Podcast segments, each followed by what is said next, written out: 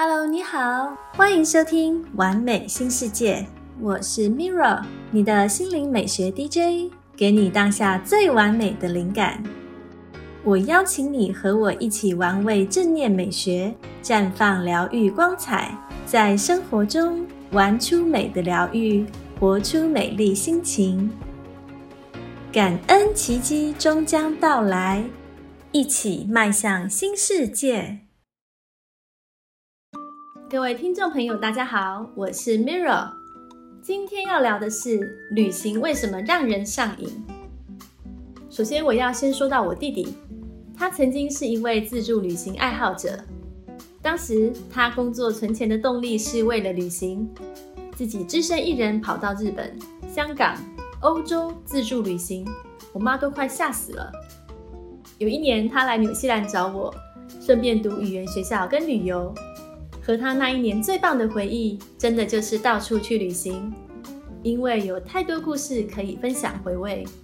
像有一次，我们一路开车去纽西兰最北边，我开着我当时的小女上 March 上了九十里海滩，还开心的 po 照片上脸书。结果一堆人留言说：“你不能随便开上去啊，太危险了！”我都不知道大家在紧张什么。后来我偷偷去问了一个人。才知道哦，原来是害怕轮胎卡住啊！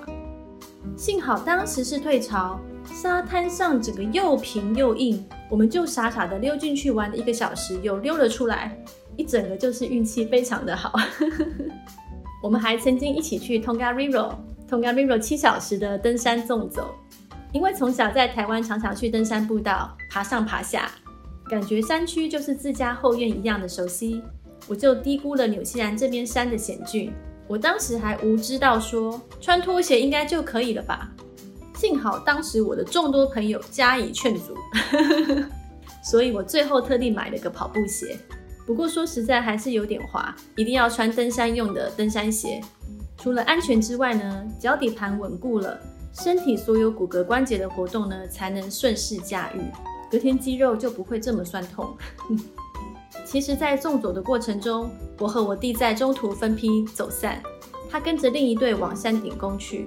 后来起了大雾，所有人走散，看不清楚方向，差点葬身在山上。当时他说他的脚已经起水泡，没办法走路。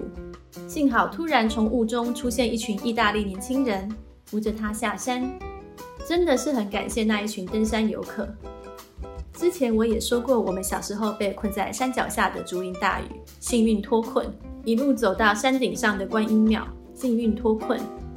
所以从小我们家就跟山很有缘了，总是能绝处逢生。但每一次都要学到教训，知道要怎样跟大自然更安全的共处。后来我们还有去南岛玩了一大圈，从基督城一路开车，途经但尼丁，冲去 Invercargill 最南边拍照打卡。再绕回来到 Queenstown 皇后镇，途中也是发生很多故事，都是我弟弟他自己做笔记决定要去哪。我实在是一个很逊的地陪，我就负责拍照记录说故事而已啦。但当时我弟啊，他就跟我说，只要去自助旅行过一次，就真的会上瘾，真的就是去了一个地方回来，投入工作的同时，又在想着下一个地方可以去哪。专家说，这可能就是染上的旅行成瘾症，而旅行成瘾症是有症状的哦。你来看看有没有以下症状，那就知道你有没有旅行成瘾症。第一个症状呢，是刚结束旅行，马上就开始规划下一个假期要去哪玩。第二个症状，对旅行的期待高过平常生活。第三个症状，订到便宜机票比任何事还高兴。第四个症状，你害怕的是永远在同一个城市里生活。第五个症状，旅行箱从来没有被束之高阁过，因为下个旅行行程马上就要来喽。第六个症状，你把赚来的钱都花在旅行上。第七个症状，你身上总有不同国家的钞票和硬币。第八个症状。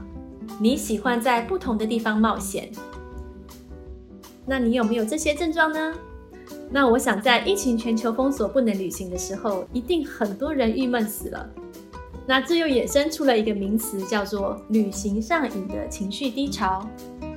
专家说，习惯于旅行的人，一旦隔了很久不出去走走，就会出现各种各样的症状，也就是旅行成瘾症患者。不能去旅行成瘾的时候呢，又会出现另外一种症状。所以他们在心情好或心情不好的时候呢，都会有症状。那么低潮的症状有什么呢？像是不想上班，面对着同样的人，重复朝九晚五的生活，感觉生活平淡颓废，情绪变得敏感多变，就很容易发脾气。又觉得约会聚会的社交心理负担很大，宁可宅在家还比较自在。也觉得现在的朋友圈都是负面情绪的发泄。越来越不喜欢拍自拍，所以更多时间进行于沉迷网络的休闲娱乐，譬如打游戏啊，或是网购。而生活的压力都会让他们感到对什么都抱着无所谓的态度，几乎也忘了上一次是什么时候还充满着干劲。而每次到假期呢，都会觉得浑浑噩噩的，找不到其他爱好，羡慕着朋友圈里的世界多彩多姿。而或许他们曾经都在各自的领域很优秀，竟然莫名其妙开始怀疑自己的能力，丧失了自信。那以上的症状，不管是旅行成瘾症，还是不能旅行的低潮症，你都有吗？其实听起来是因为生活的压力常常让人看不到远方，但在旅行中，这股绝望感可以获得释放，因为旅行中的陌生人互相不认识。所以聊起天来没有包袱，互相交换故事，还让你开拓了眼界，觉得自己有所成长与启发，而自己的所见所闻也可以分享，感觉自己也增加了丰富的智慧，会让人增加自信。所以旅行就成为了最佳的治疗方式。其实，当我们越执着于想要炫耀新的旅行体验，反而会陷入一种匮乏感。或许疫情的封锁。就是要让我们都往内心看清楚，我们其实更应该去好好听一下属于自己内心的故事。那为大家点播一段来自加伯利·伯恩斯坦的心灵练习，分享给你创造奇迹的心灵小对话。今天的心灵对话主题是不执着的生活。以前。每当我钻牛角尖而痛苦、烦恼不已时，朋友们总是会劝我放下吧。但正如每个人所知的，说总比做来的简单。我们常需花费很多力气，才可能产生放弃的勇气。后来，我有好几年的时间，一直对着神圣三角。练习克服欲望的修行。我的墙上挂了一个木头制的神圣三角，那是巴西灵疗师上帝约翰的象征。三角形的每一边分别代表勇气、忠诚和希望。每次我心中产生欲望而无法自拔时，我会写张小字条给宇宙，内容是：感谢宇宙引导我对什么什么的渴望，我臣服于你的安排，而且相信这个安排会比我所想要的更好。然后把这个字条。放到三角形的中间，大约一星期，再把字条烧掉。如果你不方便烧东西，拿到马桶里冲掉也可以。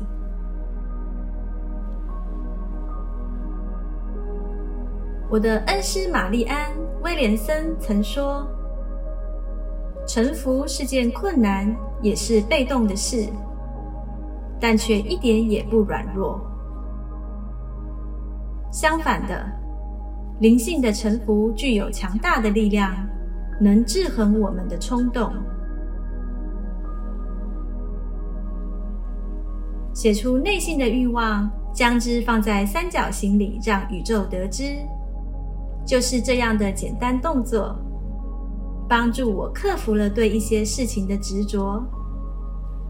借由真诚的屈服，让我感觉到心情的喜乐平和。你也可以制作属于自己的神圣三角，像是利用将鞋盒、珠宝盒稍稍简单装饰一下，然后像我一样写下你的欲望或渴求后放进去。接下来，宇宙就会知道这是怎么一回事，也会帮你将它搞定。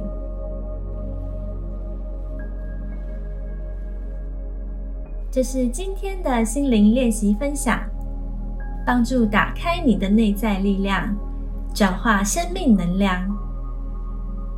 谢谢你的聆听，我是 Mirra，愿你的生活充满奇迹，感恩你和我一起完美疗愈。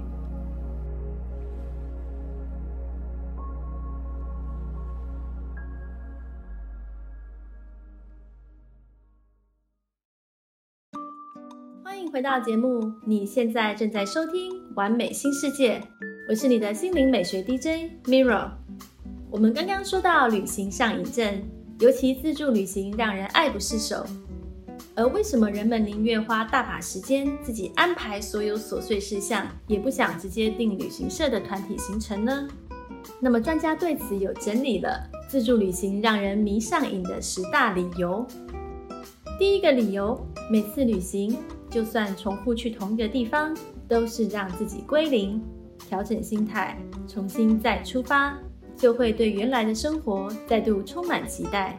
一样的事物看起来比较迷人。第二个理由是旅行让随心所欲的姿态化作行动力，在不同的景点、美食与交汇的人们碰撞的火花之下，完整了一趟专属自己的旅程。即使别人复制同样的行程，也无法取代这趟旅程获得的心情体验与故事经历。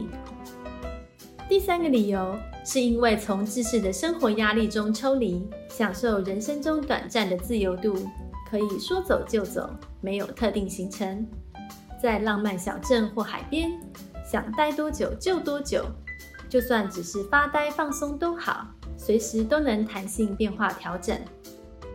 第四个理由是因为，若真的要定义旅行，它是一种生活态度，一种无形的商品。人们买的是一种体验，买了它可以丰富生活，重整忙碌工作的纷乱心情。而旅途中的每种学习，都是成为自我提升的目标。生活态度也会在每次旅程过后重新调整，更提升。第五个理由是因为自助旅行有一个很大的区块，就是要先做功课。有的人觉得很头痛，有的人其实是乐在其中。从最基本的地理位置到当地交通的搜罗过程，每种资讯让人一步步掉进迷人的异国之旅中，就像在读一本书一样，不放过细节。这就比在学校读地理课还要有趣的多了。第六个理由。是当你从电视上、网络上或者朋友那边听来的旅游灵感时，就已经在脑中出现了想象的景象。有的甚至会让你想要知道更多在地特色与文化。听得再多，都远远不及自己亲临当地的深切体验，融入当地文化，了解民情文化风俗。所有旅程的经历，都是自己宝藏盒中的收藏。第七个理由。当我们走访异国他乡，人生地不熟的陌生感反而是一种期待。只要有一个计划的大架构，中间的细节都是开放式的无常变化。譬如有时候发现因为坐错车，才可以看见旅程以外的在地景点；在巷弄间迷路后，不经意发现更适合自己的餐厅。这些意外惊喜的点滴，反而会让旅程更惊艳。第八个理由是因为自己走过的路，记忆一定特别深刻。就算多年以后，曾搭过的那班公车，开车经过的壮丽海湾，遇过的新奇人们，这些停留过的足迹，不需要特别记忆，就会自然的涌现脑海。尤其是如果当时是跟朋友一同旅行的话，将会成为每次聚会的聊天话题，就会是永远的共同经典回忆。第九个理由，是因为随着每次旅行中的挑战，会让我们发掘更多的自我其他面相。因为透过旅行，会改变原有的生活态度，以前不敢做的事情，在每一次的旅程中，激发了自己意想不到的潜力。你会更相信自己。原来我也可以做到哦，就会更期待下一次呢。自己又会变得更让自己更加敬佩。第十个理由呢，是因为在一趟旅程，透过旅程同伴之间的交流，创造新的火花。可能是早已认识的朋友，但在旅程中发现彼此更有趣的一面；也可能是旅行中的陌生人，意外结识了其他国家的朋友。大家都能聊共同的旅行话题，就算曾经去过相同的景点，也都能以不同角度的行程互相分享，给予新观点，给自己新的想法，丰富下一次的旅程，甚至是生活上的转念体悟。而这些都是对于心灵觉醒上有非常大的推力。但当然，因为旅行其实是很花钱的，所以有时候我会想说，不要浪费了这一次的机会。钱都花了，时间也花了，那就顺便弄成一个我可以留下的创作回忆。我有几次就会顺便去探访艺术家，跟他们做面对面采访，把我们的对话留下来，以后可以回味。还有一次，我带着我弟跟我妹飞到威灵顿，决定一路开车回来，沿途就随心的玩。我带着我的一个方口公仔小玩具和一些舞蹈道具，沿路跟着著名景点拍照。摆一些伸展的互动姿势。中间我们在 Napia 借宿一家，屋主是一对老公公老太太。后来他们被我怂恿，跟我在客厅跳起舞来，超好笑的。而整个系列我也弄成了一个创作小品，顺便也给我弟和我妹一同保存我们当年的旅游回忆。只不过当时我是第一次开车开这么远程，因为不知道挑战性。因为不知道挑战性啊，才会贸然的去做。中间有一段开在一个峡谷边，吓死我了。我在车上喊着：“拜托谁跟我交换？”但我是唯一有当地驾照的人，最后只好硬着头皮慢慢用车速五到十公里的速度开完，一直催眠自己，想象旁边不是悬崖，是农田，是森林。我想下次再叫我开，我就不敢了。果然很多事情就是因为不知道恐怖，才敢去做呢。但说到旅行中开车啊，以前会觉得出去玩就是想着赶快到达目的地，慢慢的觉得旅行并不是到达目的地才开始，其实在公路上开车就有一种自在乐趣。我反而很喜欢随时可以停下来拍下沿途美丽的角落风景。有时候在公路上突然停下来，拉下车窗，会被周围安静的农田山脉给疗愈到。就觉得如此渺小的我在大自然面前，好像被温暖的环绕着一样。所以旅行开车的时候，也是可以享受活在当下的。那为大家点播一段来自马修索克洛夫的正念练习，让心情更放松的面对旅游人生。今天的正念练习是带着正念开车，练习时间大概是。十分钟。开车时，有人可能觉得压力很大，或是头脑无意识自动运转，或者经常令人感到气扑扑。但是，就跟洗澡时间一样，开车也是修习正念的一个绝佳机会。或许是因为。开车是我们一天当中从一个活动过渡到另一个活动的交接时刻。假如你是负责开车的人，请务必记得安全第一。你可以先试着在停车场做这个练习，或是选择在住家附近无人之处，或能让你安心开车的地方也可以。此外，练习带着正念开车，能够帮助你在开车时减少分心，让你成为一名更优秀的驾驶。以下是练习步骤。第一步，首先从你实际上开始开车之前练习起。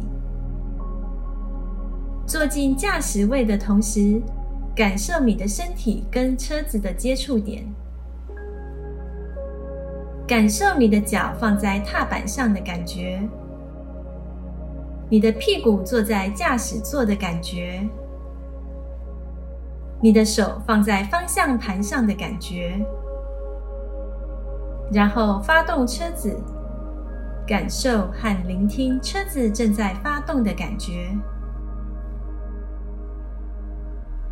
第二步，然后开始开车，对整个开车的过程了了分明。你不需要特别做什么事。只要关照当下开车的经验就好，注意其他的车子，听车子发出的声音，还有其他所有出现的事物。第三步，试着使用简单的单语标记练习。听到信号灯的声音，就在你脑中标记信号灯。转弯时，就标记转弯。对开车过程中的所有动作、声音、眼睛所见或是身体感受，都了了分明。如果路途上看到其他驾驶，试着送给他一句慈悲暖语，对这个人说。祝你开车轻松愉快。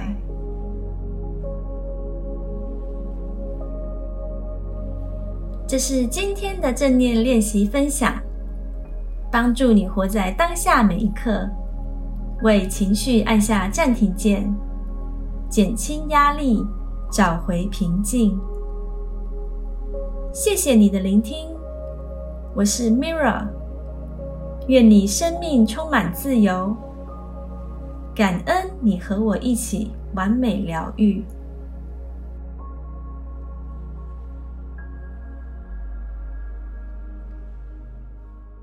好的，有机会就练习正念是很棒的。那我帮大家点了一首歌，祝福你每一场旅行都有专属自己的美好意义。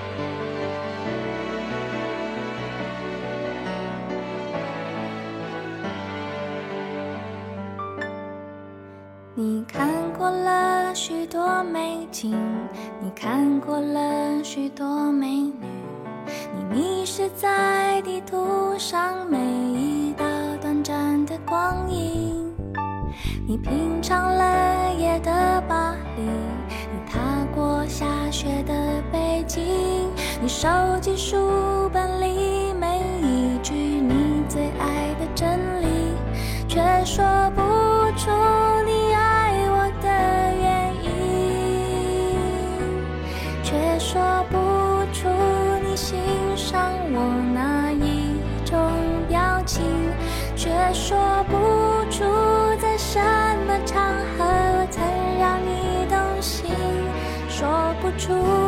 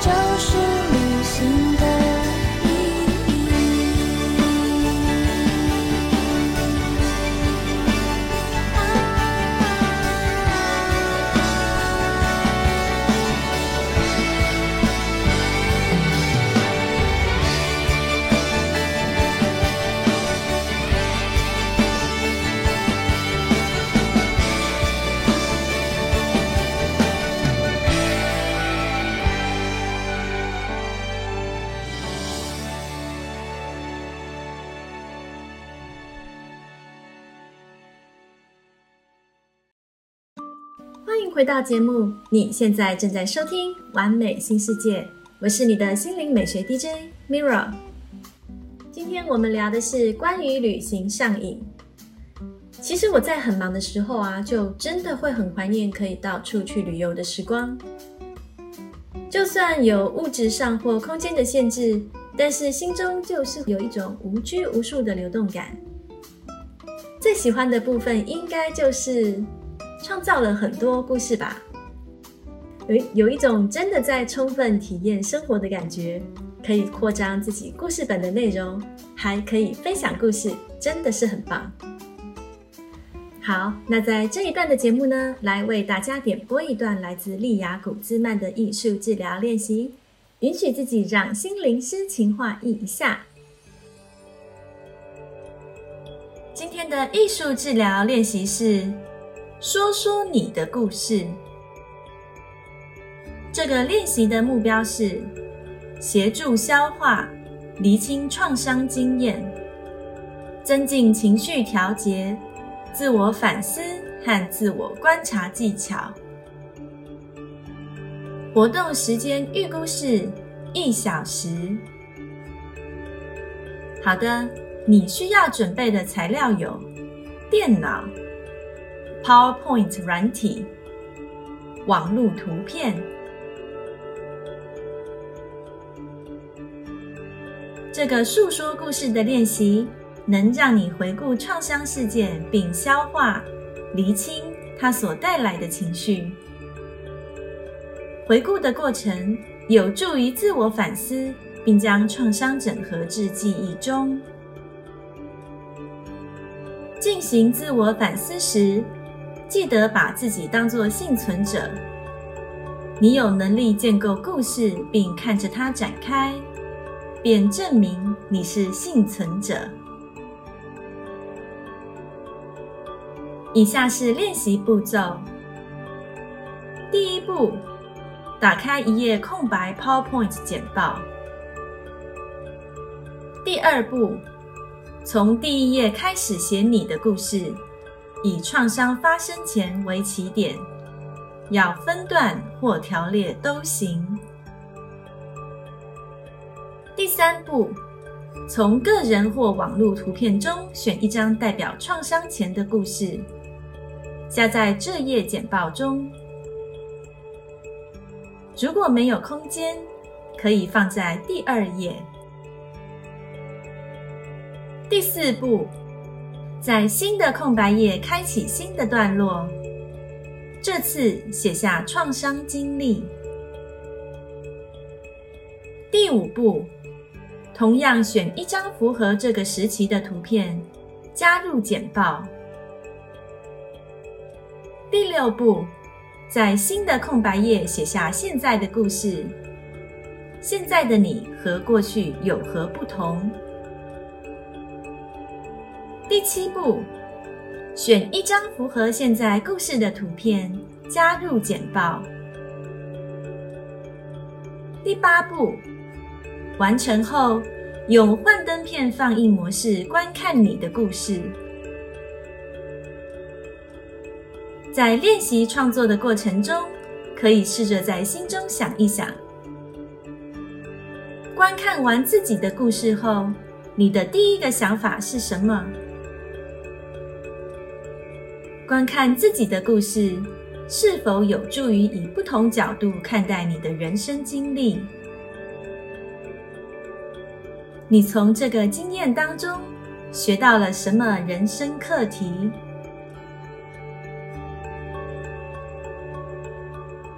这是今天的艺术治疗分享。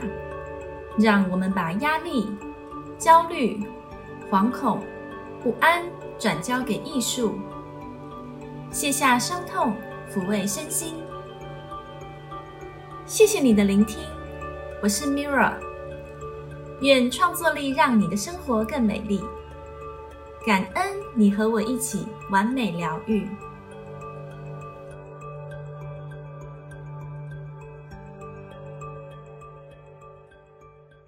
好，今天的创作疗愈小练习，希望对大家有用。与自己好好对话并充电。接下来是我们今天的星光祝福冥想，请跟着我的声音，让精神放空漫游。今天的星光祝福冥想，我要分享来自宇宙意识的智慧讯息。你可以闭上眼睛聆听，或者在生活中当做背景音播放，让祝福进入你的潜意识。重新调整能量。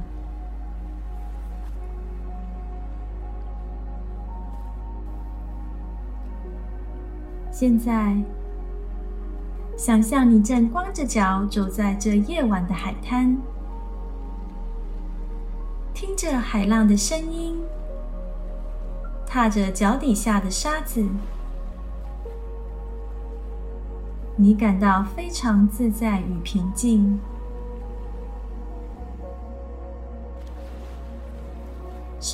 吸，想象将这纯净美好的能量吸入身体。呼气的时候，将你体内沉重的压力释放出来，让它随着微风飘散。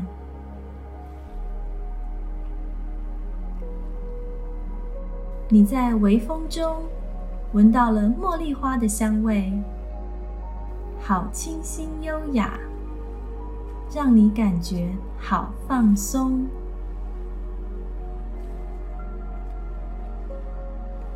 你决定坐下来，抬头看着满是星星的夜空。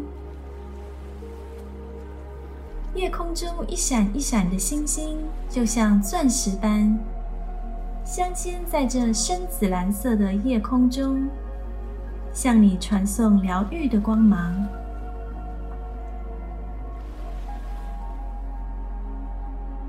现在，你在星空之下接受祝福，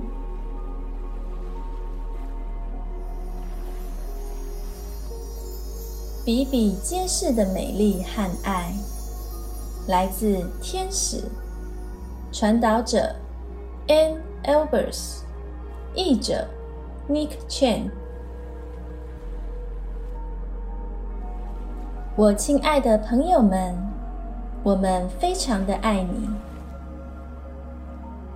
吸一口气，当你呼气，放轻松。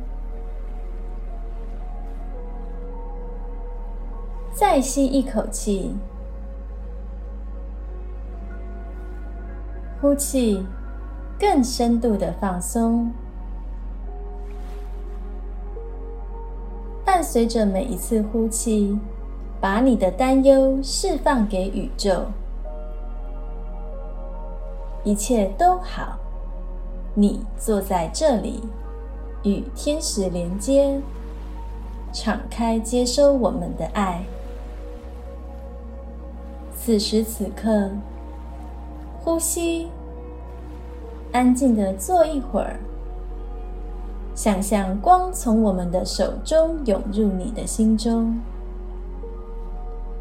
想象你的心敞开，就像一朵花向阳光敞开，引用光。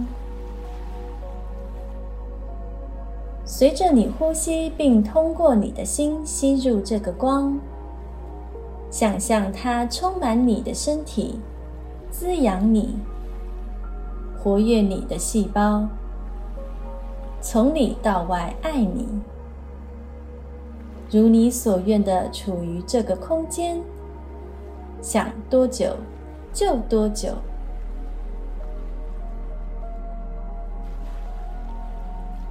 有着大量的争论正在发生，有着大量的群情激昂，也有着很多人默默行善，悄悄的爱着别人，静静的清理地球，平静的帮助孩子以及需要帮助的人，有着每天都为人类领袖地球祈祷的人。有着在帮助动物的人，有着在创造技术的人，有着在伴随着爱烘焙的人，有着在聆听并给予建议的人，有着在冥想祈祷的人，非常多的人在默默无闻的尽可能友善的生活。你们的世界本来就美好，有着非常多爱的行为，在一个呼吸、一个心跳之间被做出。他们是你永远看不到的，他们大部分是你永远不会在新闻上听到或互联网上读到的。即使在你自己的生活中，随便哪一天。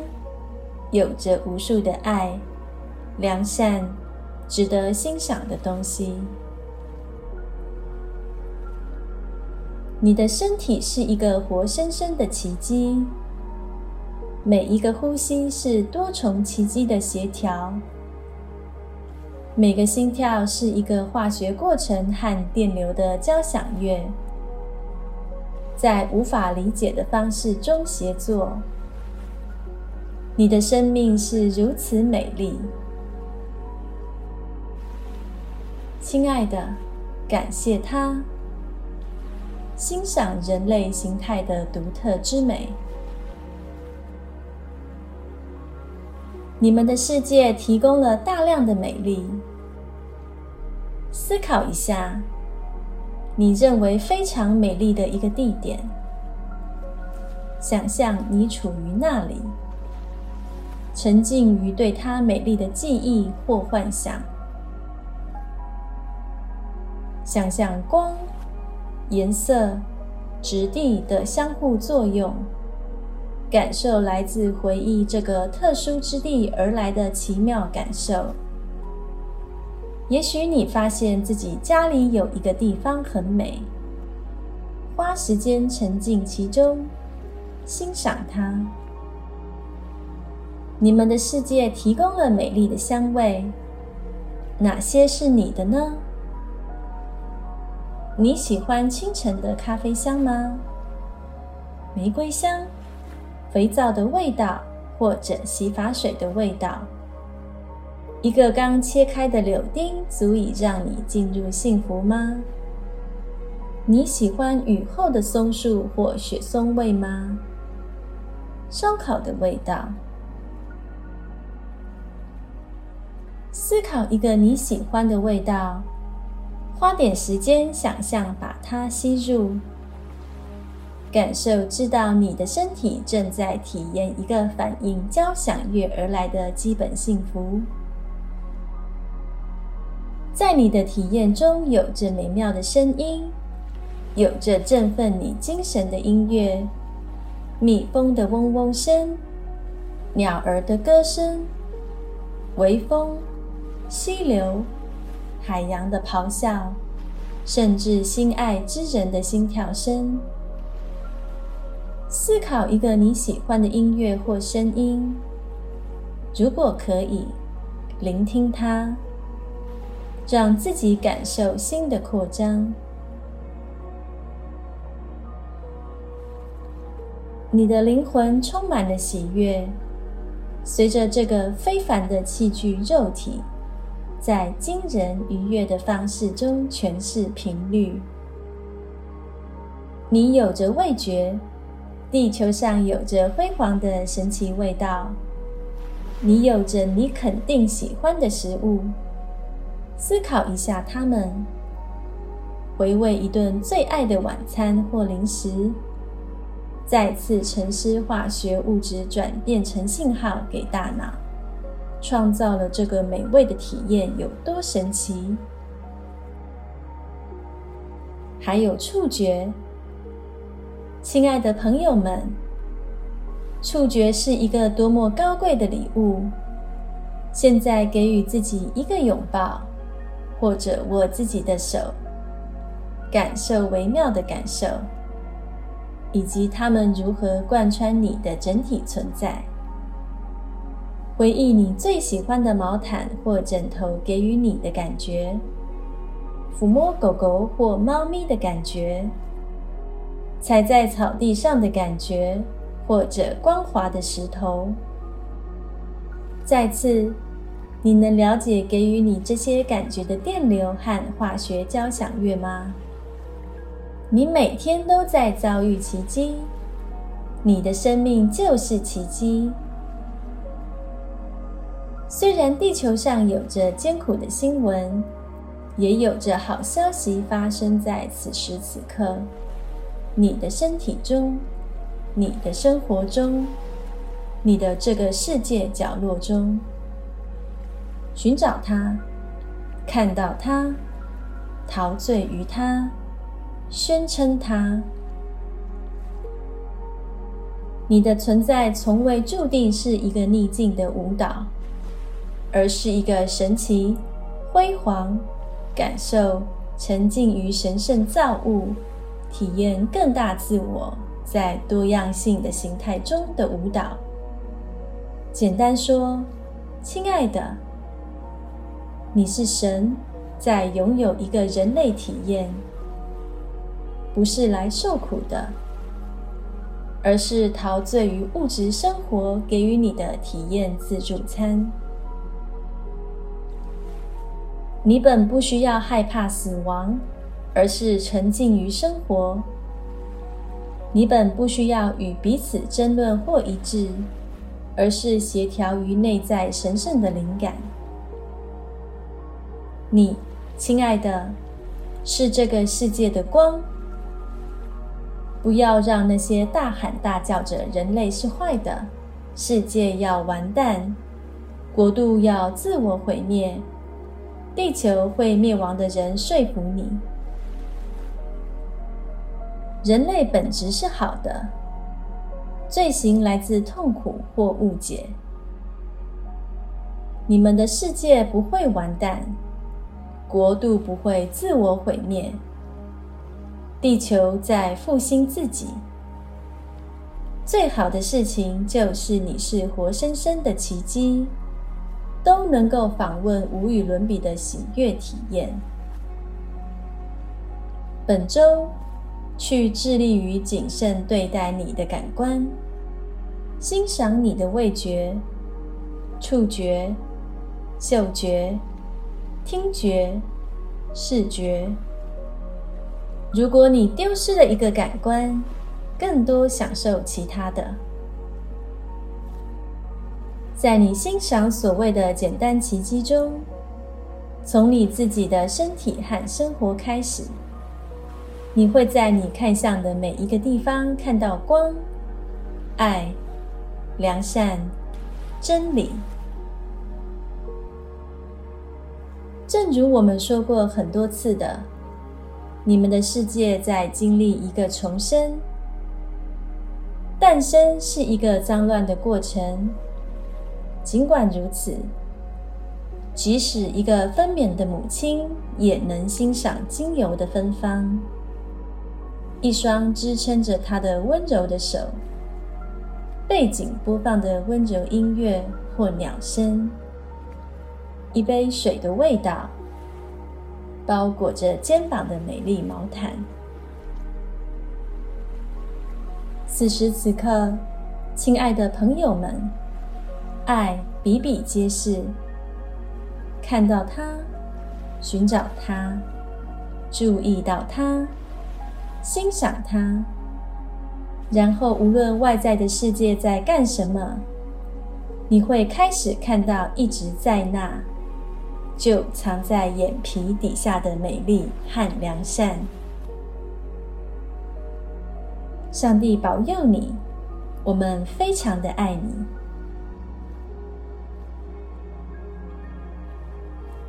我是 Mira，谢谢你和我一起玩味冥想美学，绽放疗愈光彩，感恩奇迹终将到来，一起迈向新世界。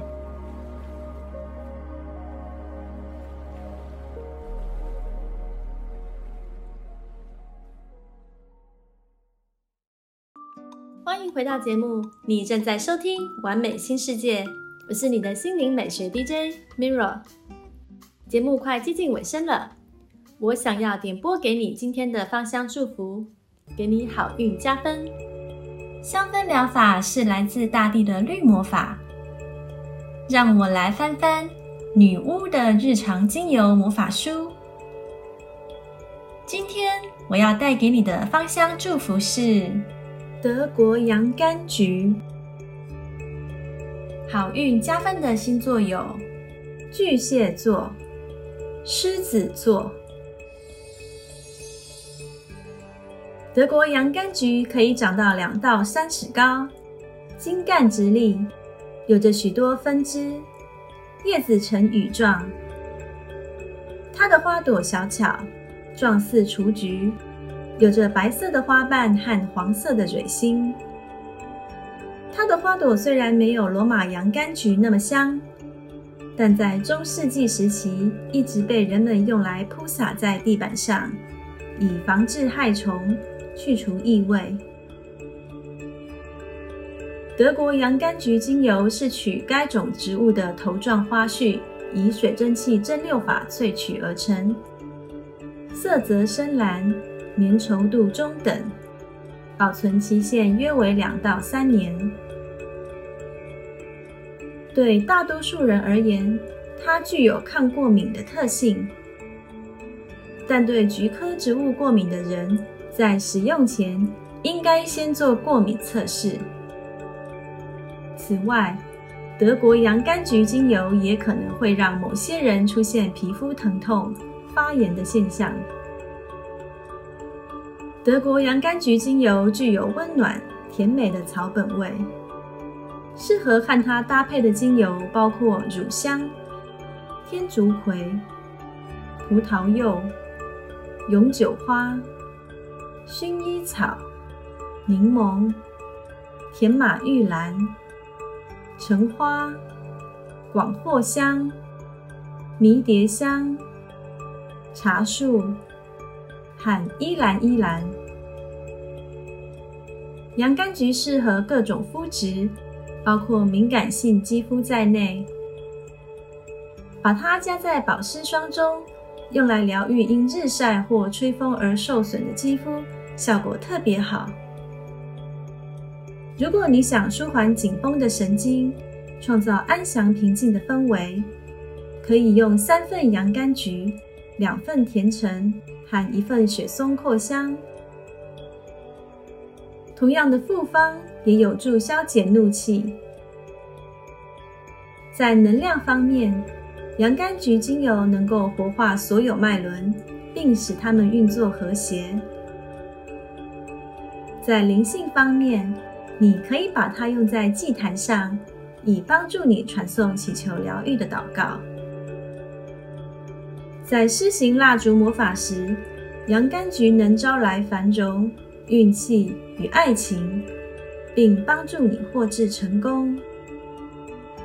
此外，它对梦境的探索也有助益。当你用其他精油来提升或安定家中的能量后，可以再用德国洋甘菊来维持能量的平衡。你可以用它制作室内喷雾，只要每隔一天喷个一两下，就会有效果。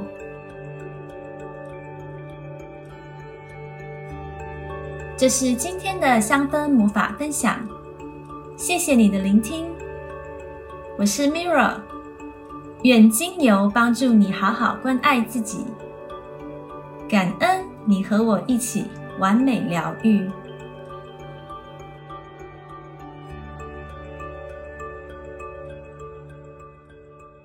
今天聊的差不多了，对于今天的话题。我觉得，就现实层面来说，旅行是很花钱的。那好处就是当做一个动力赚钱，给生活一个目标，当做一种犒赏。这种上瘾当然不是病，只是没管理好，可能会让你荷包空空，心情无法安定下来。所以凡事都要适度适量，只要量力而为，在每一次的旅行中规划好资源调配。这样才能够在没有心理负担之下，尽情的体验，达到疗愈自己的最好效果，为自己好好的充电，并收获另一个旅行藏宝盒中的宝藏哦。然后心满意足，期待下一次的寻宝。你收听的是完美新世界，感恩有机会与大家在空中相见。今天为您点播的内容，我会陆续发布在我的 YouTube 和 Spotify 频道。也欢迎你追踪我的脸书和 Instagram，不定时分享给你最新的生活正念美学，一起玩出美的疗愈，活出美丽心情。而今天节目的最后呢，为大家点了一首歌，感恩那些曾经和我们一起享受旅游的好伙伴。那我们下次见喽！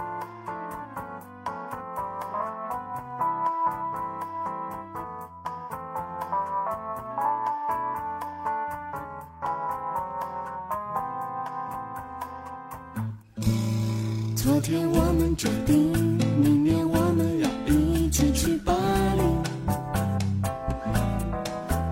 要先一起补习，至少学会说一句我爱你。